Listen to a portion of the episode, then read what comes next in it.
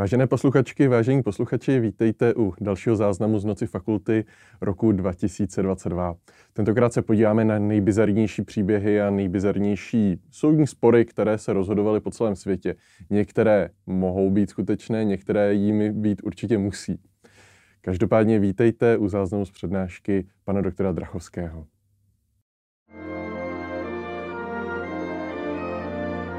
Takže, přátelé,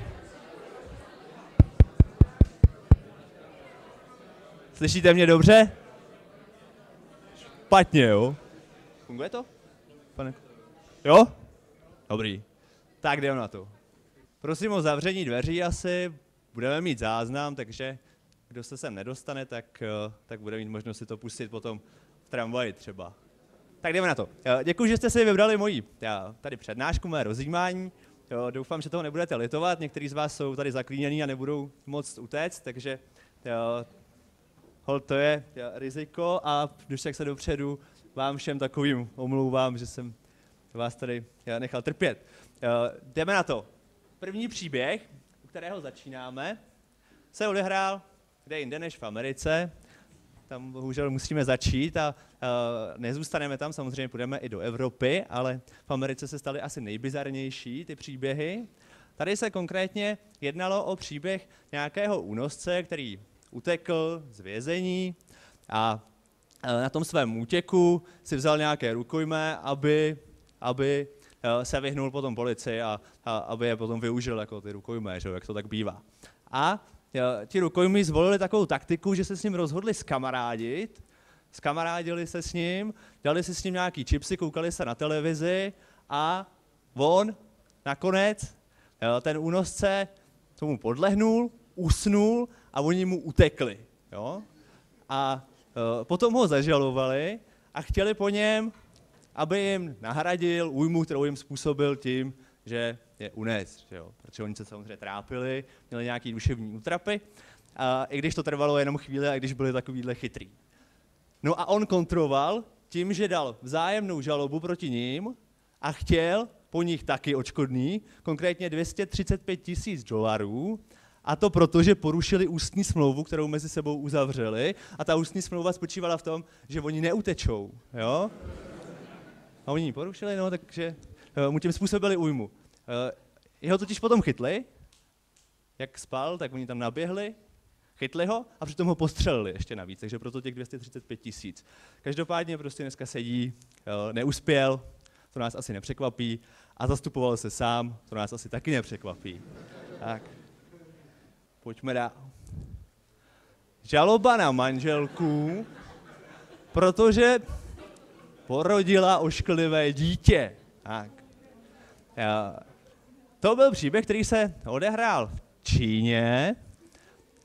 Konkrétně šlo o to, že nějaký pár spokojený, funguje, hezký muž, hezká žena, narodí se jim dítě a k překvapení toho muže to dítě je velmi, velmi ošklivé.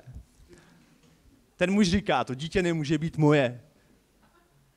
Musela si mě podvést. Nechá si udělat testy DNA a k překvapení všech je otcem. Ale jejich vztah přestal fungovat a stalo se to, že došlo k rozvodu. Přitom se pralo špinavé prádlo, jak to tak bývá, a přišlo na přetřes i to, že ta manželka podstoupila plastickou operaci před uzavřením manželství, o které ten muž nevěděl a dřív byla prostě ošklivá strašně, jo? a to dítě bylo po ní. Tak. A on po ní chtěl očkodný za to, že ho takhle podvedla. Konkrétně šlo o 126 eh, tisíc dolarů. Tak. Uh, údajně uspěl, jo? To, Čína. No, to je zvláštní uh, jurisdikce, ale jo, prostě dějou se různé záhadné uh, věci. Tohle on prohlásil, to, se, to bylo uvedeno v nějakém článku, z kterého jsem vycházel, že si vzal svou ženu z lásky, ale jak se narodila ta dcera, začali mít problémy. Ta dcera byla tak neuvěřitelně ošklivá, až ho to děsilo. Tak, jsme zpátky v Americe. Robert Lee Brock zažaloval sebe samotného. Jo? Může se vám to zvlád, zdát velmi zvláštní, ale možná to nikoho z vás ani nenapadlo, ale tohle se skutečně stalo. To byl muž, který se ocitl ve vězení, neměl co dělat a tak vymyslel, že by mohl zažalovat sám sebe.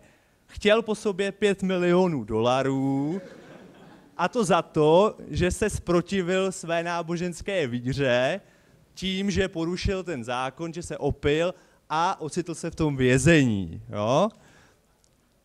A zároveň, a to je asi to nejzajímavější, chtěl po americkém státu, aby to zaplatil za něj, protože on peníze nemá a je svěřencem státu jako vězeň. Tak. No, ale tahle žaloba úspěšná nebyla. Jo? Soudkyně ji zamítla, v podstatě ji považovala za žertovnou. Tak. Tady je to, co on uváděl, něco vypil, v důsledku toho porušil to své náboženské přesvědčení, jak jsem tady už říkal, a chtěl by sám sobě zaplatit těch 5 milionů, ale protože je nemá, musí to za, uh, zaplatit ten stát. OK, jdeme dál. Sex jako manželská povinnost? To je velké téma. Ti z vás, kdo mají Facebook, možná mohli sledovat teďka takovou divokou diskusi na toto téma. Ano, účastnila se jí mimo jiné relativně čerstvá senátorka a shodou okolností taky advokátka. Každopádně Česká republika není první zemí, kde se takováhle věc řešila. Předtím se to řešilo už ve Francii, kdy nějaká paní žalovala svého bývalého manžela, a to proto, že s ní nechtěl po dobu trvání manželství spát. Chtěla po něm 10 tisíc euro jako nemajetkovou újmu. A, a vyhrála. Jo?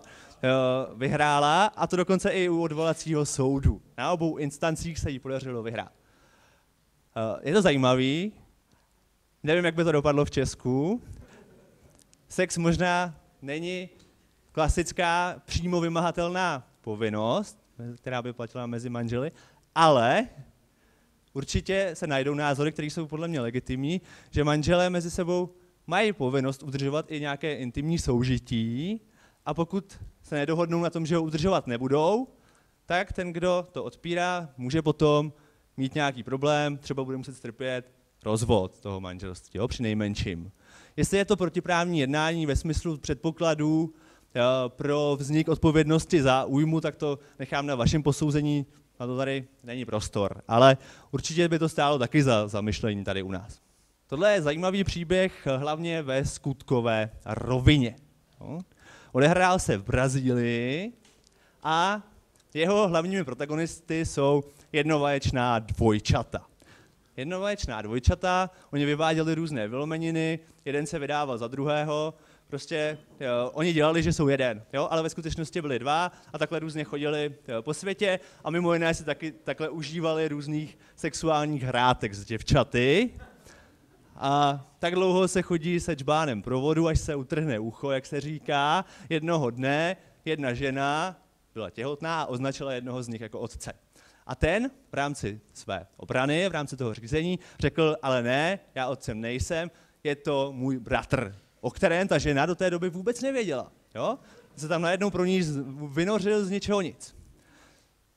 Co udělal soud? Udělal testy DNA samozřejmě a ty vyšly tak, že oba mohou být otcem s pravděpodobností 99,9. No? no tak co byste s tím jako soudce udělali? Ten soudce rozhodl tak, že oni vědí, kdo z nich je otec, nechtějí to prozradit, ale musí to jít k jejich tíži, porušují jednu ze základních zásad soukromého práva, kterou je povinnost poctivosti, chovat se poctivě v soukromoprávním a obecně v jakémkoliv právním styku. A proto řekl, že otci jsou oba a tím pádem oba musí platit výživné. No. Ale tenhle příběh jako končí trochu trpce, prostě není to tak zábavný nakonec, protože odvolací soud tohle rozhodnutí zrušil, řekl, že existuje test, který to umí prokázat s větší jistotou, takzvaný test zygozity, ten potom nechali provést a zjistili, který z nich, který z nich to doopravdy byl. ten otec. Jo? Ten prvostupňový soud o tom věděl, že tenhle test existuje, ale chtěl ušetřit prostředky soudu a řekl prostě, že ho provádět nebude a rozhodnul tak jako šalamounsky, že jo, by se chtělo říct. Očkodné za jedno lůžka na první pohled, to nevypadá tak zajímavě, ale minimálně to odůvodnění toho rozhodnutí mimořádně zajímavé je. To je příběh, který se nakonec odehrál v Německu, ale úplný začátek je někde na Malorce. Nějaký dva Němci, nějaký pár německý, jel někam na Líbánky, bylo to právě na té Malorce, tam si objednali hotel, bylo jim slíbeno, že to bude hotel, nebo respektive, že to bude pokoj s, eh, s, s, s dvou lůžkem, ale oni dostali dvě jednolůžka. A řekli, my jsme spolu nemohli mít sex kvůli těm dvěma jednolůžkům a proto chceme 20% slevy uh, z ceny zájezdu. Jo? Oni to uplatňovali potom, uh, u koho si koupili ten zájezd. A soud jim řekl, tak to je pěkná kravina, s tím se běžte vycpat a dokonce přitom si udělal trochu srandu, protože řekl, že existuje, ano, přesně tak, to se povedlo, existuje několik obecně uznávaných a obvyklých variant provedení soulože, které lze provést na jednom lůžku, a to jistě ke spokojenosti všech zúčastněných osob. Němci, že jo, no. Známe všichni, tak. A soud pokračuje dál. Pokud individuální sexuální preference manželů vyžadovaly pevné dvoulůžko, mohli si manželé pomoct sami. Jednolůžka mohla být rychle a stabilně spojena pomocí LAN. Do doby, než Lano nebo Lana pořídil, mohl žalobce využít například pásek od kalhot, neboť ten v danou chvíli jistě nebyl potřebný ke své původní funkci. Tak.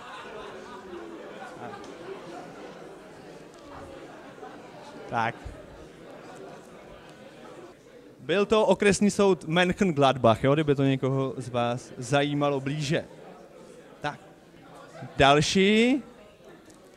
Jeden muž, opět v Americe, zažaloval Michaela Jordana za to, že je tomu muži, tomu, který byl žalobcem v té věci, moc podobný. Jo? Tohle je naprosto bizarní příběh, ta žaloba je úplně nesmyslná a ani v Americe neuspěla, to vám prozradím rovnou už teď. Ale svým způsobem to zajímavý je, protože někteří lidi jsou fakt velmi střelený. Jo? Ten člověk vypadal prej jako Michael Jordan, všude ho zastavovali, když šel do posilovny, nemohl si v klidu zacvičit, protože ho všichni fotili, chtěli jeho podpisy, kraviny, nemohl jít v tramvaji, prostě nemohl jít normálně ven a tak dále. Jo?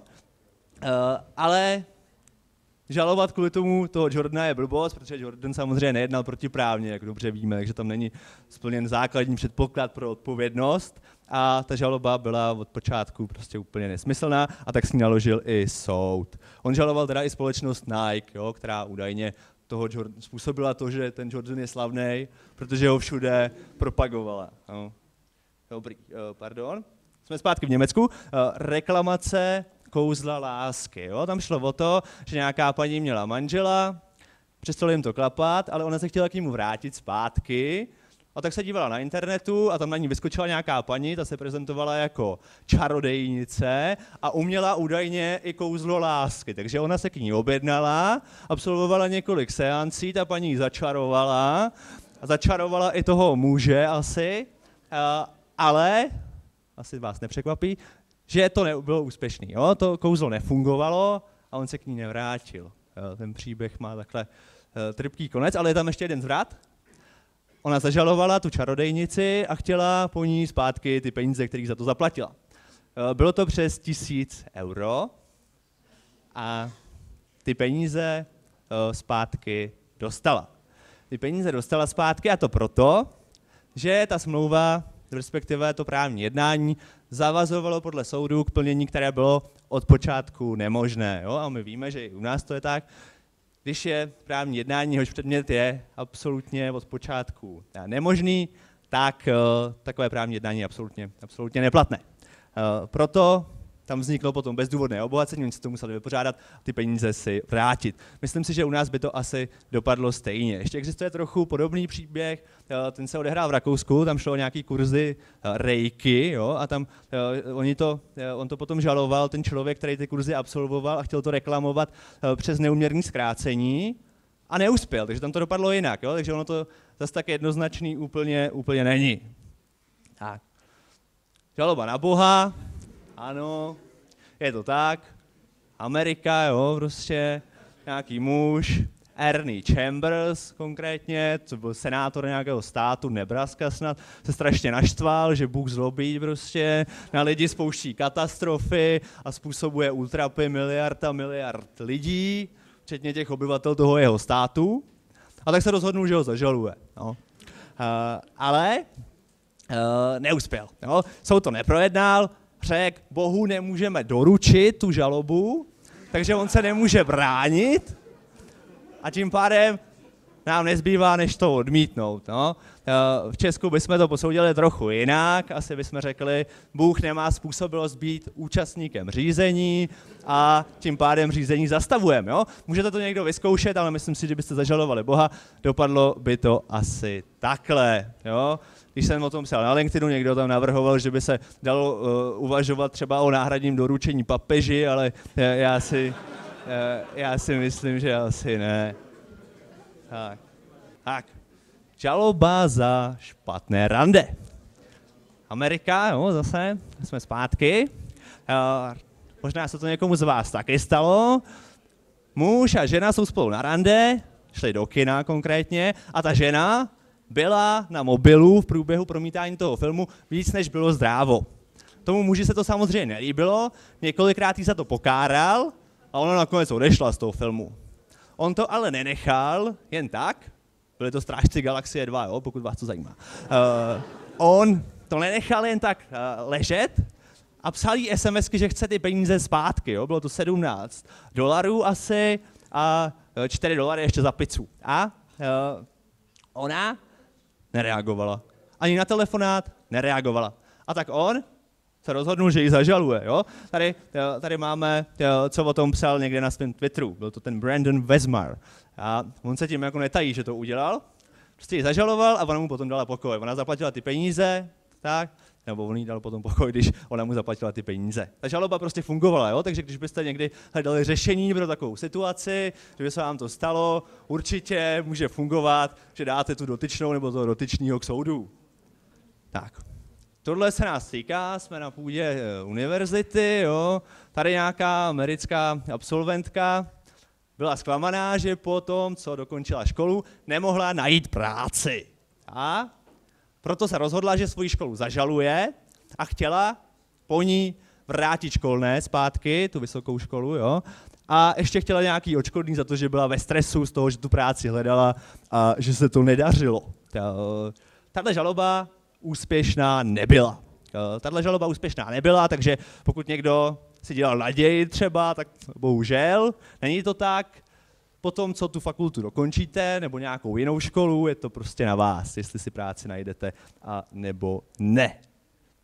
Dál. Žaloba na omlazení. Jo, teď jsme zpátky v Evropě, to se odehrálo v Nizozemsku. Nějaký muž, bylo mu 64 a chtěl, aby mu bylo 49. Říkal, když se lidi můžou nechat úředně změnit pohlaví, proč bych si nemohl nechat změnit věk? Já se taky cítím na 49 a i tak vypadám, ale všude musím psát 69. Nechtějí mě zaměstnat, na ten mi nechtějí dávat veče, prostě lajky mi tam nechodí a tak dále. To fakt říkal. No, uh, ale jsou dřek, to je pěkná kravina, takhle by si prostě úplně rozmrcasil tady veřejný pořádek, prostě řekněme, to nejde, to by potom si všichni mohli říkat, uh, kolik jim je a tu žalobu samozřejmě zamítnul. Ale ten člověk se proslavil a je dost možný, že dneska už ty meče dostává. Jo? Tady je jeho jméno, psali o něm eh, po celém světě. Očkodné za nevěru. Tak, jo. Tohle je zajímavý docela, je to k zamyšlení. To se odehrálo v Turecku. Nějaký starosta nějaké menší turecké obce, tam byl nevěrný své manželce, trvalo to 15 let. Ta manželka se rozhodla, že to nenechá jen tak a zažalovala tu milenku a chtěla po ní očkodný. A vyhrála. Vyhrála a to částku v přepočtu cirka 700 tisíc korun českých. Jo? Je to k zamyšlení, Uh, jestli je tenhle ta nevěra nějakým protiprávním jednáním, asi není. Jo? Uh, u nás by to asi nefungovalo, ale posuďte sami, já si myslím, že je to asi blbost. Tak. Žaloba za špatné počasí. A co se odehrálo v Izraeli, tenhle příběh? Nějaká paní koukala na předpověď, tam říkali slunečno, tak ona se oblíkla velmi lehce, šla ven, tam se nachladila a pak nemohla chodit do práce. A říká, to si způsobil ty, ty předpovídači toho počasí, ty meteorologu, nebo jak se jmenuje ten, co to tam předčítá. A ta stanice taky za to mohla. A chtěla zpátky, nebo chtěla zaplatit očkodný ve výši tisíc dolarů v přepočtu a omluvu. A vyhrála. Jo? Vyhrála, to je divný trochu, a, ale prostě jo. jo? I takové věci se stávají. Eh, vrácení daru pro rozchod, to bylo ve Frankfurtu, je to velmi čerstvé rozhodnutí a taky velmi praktické. Nějaký pár eh, byl poměrně, řekněme, jako bohatší, žili si nad poměry, kupovali si luxusní věci a mimo jiný ten muž, ty dívce, půjčil nebo dal, těžko říct, svoji zlatou kartu. A ona se s tím kupovala nějaké věci v Cartieru prostě a v Chanelu a tak dále. Pak se rozešli asi po roce a půl a on to chtěl zpátky. Tak, děvčata. Jak si myslíte, ne, to samozřejmě bylo nekorektní, jak si myslíte, že to dopadlo? Dopadlo to tak, že samozřejmě ona si to mohla všechno nechat. Jo? Mohla si to všechno nechat, proto řešení určitě nespočívá v tom to řešit zpětně, protože nejde to řešit zpětně, musíte to případně řešit preventivně tyhle věci. Dá se samozřejmě uzavřít i smlouva, ale u nás by se to možná posuzovalo jinak. Jo? No to skutkově je to taky těžký, my nevíme přesně, jak to bylo, ale máme v občanském zákonníku pravidlo, že pokud někdo se bezúplatně zaváže, tak se vychází z toho, že se zavázal spíš míň než víc. Jo? A bezúplatně se zavázat znamená jak zápůjčka, tak darování. A zápůjčka je méně než darování, jo? takže bychom to možná posoudili spíš jako zápůjčku, ale záleželo by na tom, co se prokázalo. Pokud by se prokázalo, že oni si řekli, že on jí to dává a on se to skutečně může navždycky nechat, tak je to, tak je to samozřejmě jinak. No? Ale tohle je spíš praktický, než eh, nějaký kuriozní, uh, kuriozní případ. Dobrý? To jste možná slyšeli. Žaloba na Red Bull za to, že nedává křídla. To byla hromadná žaloba. Class action. Uh, konkrétně tam šlo o to, protože je to v uvozovkách, že oni tvrdili, ti žalobci, že Red Bull tvrdí, jak dává křídla, ale ve skutečnosti vám nedá víc energie, než třeba v obyčejný kafe. Jo? A v tom řízení to vypadalo tak, že to Red Bull neustojí, že se mu nepovede prokázat, že uh, má lepší účinky ten jeho nápoj, než má obyčejná káva. A proto mu nezbylo, než uzavřít dohodu o narovnání, jo? a v přepočtu zaplatil asi 13 milionů dolarů za to. Ra- radši. Prostě. Takže tenhle bizarní příběh se opravdu stál a pro Red Bull nedopadl úplně dobře. Tak, jo, tohle je zase spíš kuriozní než vtipný. Tohle se taky totiž opravdu stalo, možná jste to někdo slyšeli. V 19. století, takže už velmi dávno, nějaký britští muži, byli tři, tuším, stroskotali někde na lodi a vraceli se zpátky. Neměli žádný jídlo a jediná šance pro ně, jak přežít, byla, že snědí jednoho z nich, jo? Toho nejslabšího samozřejmě. Takže ty dva snědli toho třetího a pak se řešilo, jestli za to odpovídají nebo ne. To byl trestně právní judikát, jo? ale i občanskoprávně to má samozřejmě nějakou relevanci, protože by se tam řešilo případně nějaké odškodnění těch pozůstalých. A my se můžeme ptát, jestli to je jednání v krajní nouzi, anebo není tohle. Jo? A ty soudy tehdy řekly, že není. Jo, že není možný zabít člověka, byť oni zachránili dva životy proti jednomu. Tohle je ale strašně těžká otázka, jo? a každý to může posoudit jinak. Záleží to i na našem filozofickém vnímání světa a tak dále, ale nevím, jestli jsme schopni těchto úvah v tuhle pozdní hodinu a možná i posilnění že jo, určitou tou skleničkou, takže to nechme když tak na jindy. Tak, uh, už se dostáváme ke konci. Eh, tohle není soudní případ, ale přesto je to hrozně zajímavý a možná to u soudu třeba někdy skončí. Jo? Tohle se taky odehrálo někde v Latinské Americe, já si myslím, že to bylo v Brazílii. Uh, maminka zakázala své dceři Instagram. OK, to by nebylo nic tak zvláštního, ale, co je na tom kuriozní, ta dcera měla 2 miliony sledujících. 2 miliony sledujících. A ona jí ten účet prostě zakázala. Jo? Přes nocí ho zrušila. Napsala k tomu tato slova. Nuda já vím, ale úkolem matky není být nejlepší kamarádkou a jsem si jistá, že to zpětně pochopí. Nechci, aby dělala reklamu na hořlavé polyesterové oblečení z Číny a každý den předváděla tance jako cvičený pavián. Může rodič skutečně tohle udělat a takhle poškodit dítě? Pravděpodobně ano, jo. Rodiče mají rodičovskou odpovědnost, takzvanou rozhodují o tom, co to dítě bude dělat, to, co dělat nebude. Takže i u nás by to dopadlo taky tak prostě, nebo jako kdyby se to posuzovalo u soudu, dopadlo by to stejně asi jako kdekoliv jinde. Rodič může rozhodnout o tom, že bude smazán účet nějakého dítěte bez ohledu na to, kolik sledujících eh, na tom profilu je a bez ohledu na to, jestli to dítě tím může nebo nemůže vydělávat. Otázka druhá je, jestli skutečně to zpětně pochopí ta, ta dívka a poděkuje. Tak, a to je úplně poslední příběh. Eh, koťátko v mikrovlnce. Tak. Eh, možná to známe, možná jsme to slyšeli. V Americe nějaká paní měla koťátko, tomu byla zima, protože zmoklo venku. No a tak jí napadlo, co kdybych ho dala ohřát do mikrovlné trouby. Tak. Nikde se nepsalo, že by to bylo zakázané, že jo. Tak ho tam dala, ale nedopadlo to úplně dobře pro to koťátko. A tak se rozhodla, že bude žalovat. A uh, jak to dopadlo? No, nedopadlo to nějak, protože tohle je vymyšlený, jo. Uh, tohle se sice říká, ale nedá se dohledat, že by se tenhle příběh opravdu stál. V těch návodech se opravdu píše, a možná proto to někdo vymyslel někdy, že, ta, že do těch mikrovlnek se třeba nemůžou dávat nějaký zvířata, kočky a tak. Ale jinak, že by se někdy něco takového stalo předtím a dostalo se to před soud, tak to není. Jo? To je čistě preventivní opatření, pokud někdy něco takového uh, budete opravdu číst. No dobře, ale já se vám musím přiznat k tomu, že tohle není jediný vymyšlený příběh z těch, kterých jsem vám tady říkal. Jo? Nebojte, nebylo jich moc. Uh, ještě tam byl jeden, který uh, jsem si vymyslel, ne, který, jsem, který nebyl pravdivý a byla to nějaká urban legend. Byť se o ní několikrát psalo, tak to ve skutečnosti nebyla pravda, se ukázalo. Typnete si, který z nich to byl? Tady vám přišel bizarní ty postele. Ty postele se staly, to jsem si, to jsem si nevymyslel, tu argumentaci. Ano?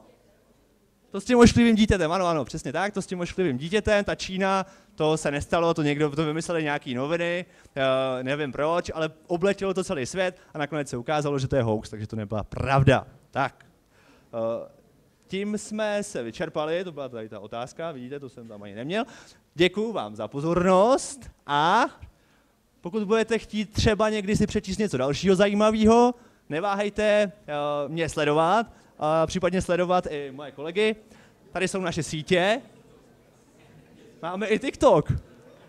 Je to tak. Máme i TikTok, takže neváhejte nás sledovat na TikToku. Díky.